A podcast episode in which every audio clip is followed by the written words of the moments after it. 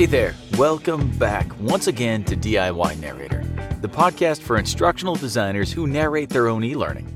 And as I found out at Learning Solutions 2019, there's a lot of you out there. I had the last time slot or last speaking time slot of the conference right before the closing ceremony, so I wasn't too confident that I was going to get a lot of people. And uh, I ended up with about 40 people in the room.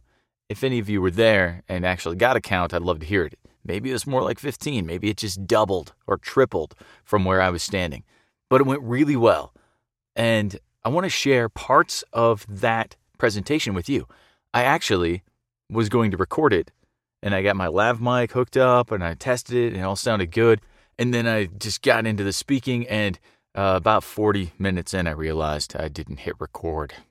So, tip one hit record. So, the full presentation went about 45 minutes, and we did a few minutes of some script reading in front of the class. People just didn't jump at that opportunity. I don't know what that was all about. And then after that, we did a lot of Q&A. And I hung around for maybe 30 minutes after the session ended and then made it to the closing keynote. And I have to say, if you've never been to an e-learning guild conference before, Oh, definitely make the commitment to do it. It was a blast. DevLearn was fun in Vegas. Learning Solutions was a lot of fun in Orlando, and I'm definitely more of an Orlando person than I am a Vegas person, so I might be back to Learning Solutions in the coming years. Well, I'll definitely be back if they accept a, another speaking proposal from me. So, in the next few episodes, I want to go over what I talked about at Learning Solutions in podcast form because it's similar to stuff that I've talked about before, but I went a little deeper and the format changed a little bit. And then obviously, whenever you're preparing for a different situation, other things kind of come to the surface.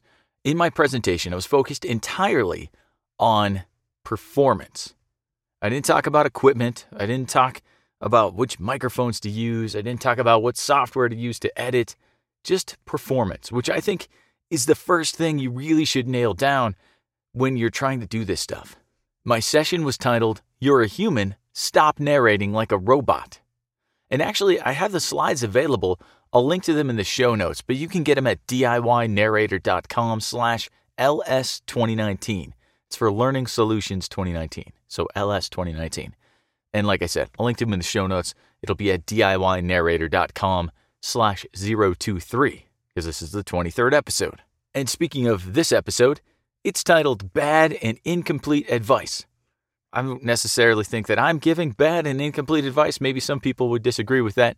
But I want to look at the advice that everyone seems to have out there and take it a step further because I feel like you've heard these things before, but no one's actually told you what it means. Or no one can tell you how you can take it too far and start sounding like a robot. These three pieces of bad advice are enunciate, take it slow and steady, and billboard important phrases. I don't disagree with any of those. You need to enunciate so people can hear you clearly. You need to speak slowly and steadily so people have time to absorb the information. And you need to billboard important phrases so people know what exactly is important in what you're saying. They should be able to glean that from the context as well. But there are some things you can do that pull stuff out of the copy and grab the listener's ear. What I want to do in this episode is talk about these three common tips that you hear in the blogs and you've heard the advice, and I even have seen them in presentations before. I want to break them down, what their intent is, why it can cause a problem, and then how to prevent that problem from making you sound like a robot. So, the first thing we want to talk about is enunciate. The intent, obviously, I already said this, was to speak clearly so everyone hears the right words. Because sometimes words can sound like other words, or you can slam words together, which I'm totally guilty of, and people don't quite understand what you're saying. You can't argue with the fact that enunciating your words is important, but the problem with enunciating your words is it can lead to a really rigid pronunciation. And the problem with rigid pronunciation and really trying to focus on hitting each syllable correctly is that you start to hit syllables way too hard. And you start doing weird stuff that doesn't actually occur in conversation, like hitting word ending consonants very hard and in a very uncomfortable way, which can also as a side note, lead to mic pops, but it sounds very weird. These consonants include things like T's, P's, D's, and K's. So, like top and it. You'll hit those things at the end way too hard. You're not going to say, Where is it? You're going to say, Where is it? And that brings me to how to fix some of that. The first thing to do to fix some of that is just get over perfect pronunciation. Don't worry about hitting every syllable correctly while you're speaking, because no one ever really does in conversation. Do you need to tighten up your pronunciation and make sure that you're not running your words together? Yes, absolutely do that. But don't worry so much about it that you start sounding like a robot who's just hitting all the syllables correctly. Also, something you need to try is using glottal stops at the end of the words that have those hard consonant sounds. I totally didn't make this one up. This one comes from my voiceover coach, Marc Cashman, and you can read about it in VO, his book, which is phenomenal. Even if you aren't looking to get into voiceover, it's kind of a cool breakdown into how to look at copy and how to act in the booth and ways to approach it, things like that. Anyway, glottal stops are what happens in normal conversation. In normal conversation, like I said, you wouldn't say, Where is it? You would say, Where is it? Drop that hard consonant at the end. It kind of dies in the back of your throat. Where is it? Instead of going, Where is it? That's a glottal stop. The thing about glottal stops is you use them every day in conversation, but when you start thinking about it, you have to practice to be able to deliver it in a narration when you're reading and you're worried about enunciating and pronouncing everything correctly. So be prepared to have to practice that a little bit. Because as you know, everything changes when you get a script in front of you. Next thing I want to talk about is slow and steady.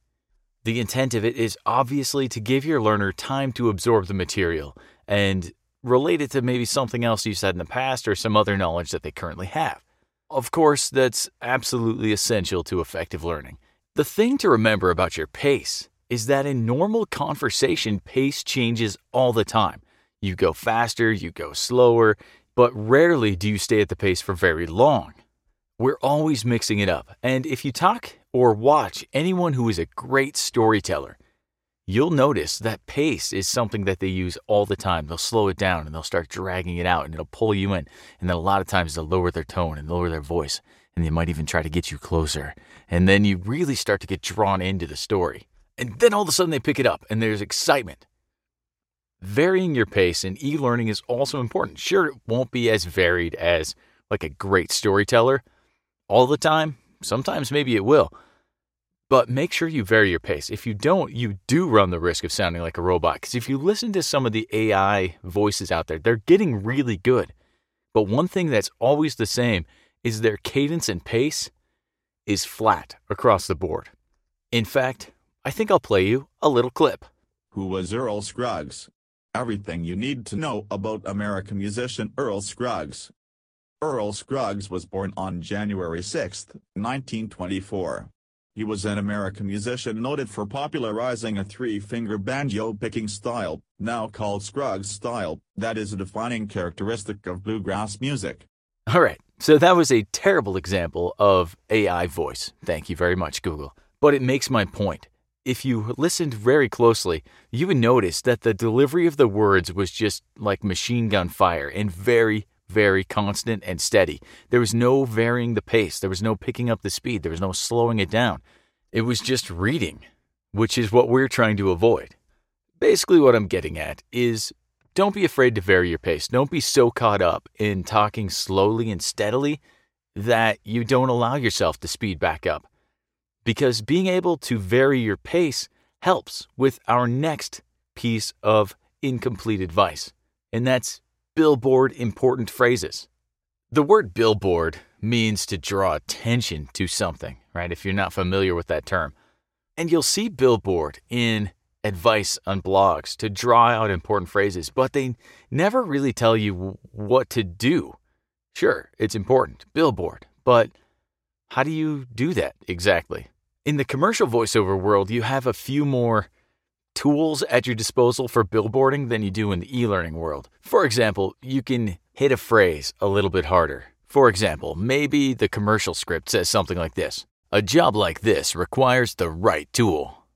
So if you listened closely, you heard me hit right a little bit harder than other words. But that doesn't really work well in e learning because you don't really want to be like pounding words into the listener's ears. What works better in e learning, and if no one told you this, you wouldn't know how to do it, is to draw the words out. Try to stretch out the important phrases. And you can only do this if you're not already going too slowly to begin with, which goes back to the slow and steady cue.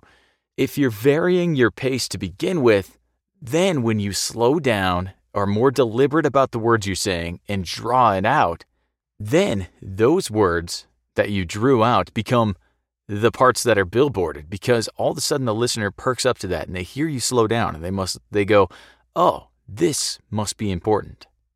But here's the thing, if you're already going too slow and then you slow down further, it just sounds weird.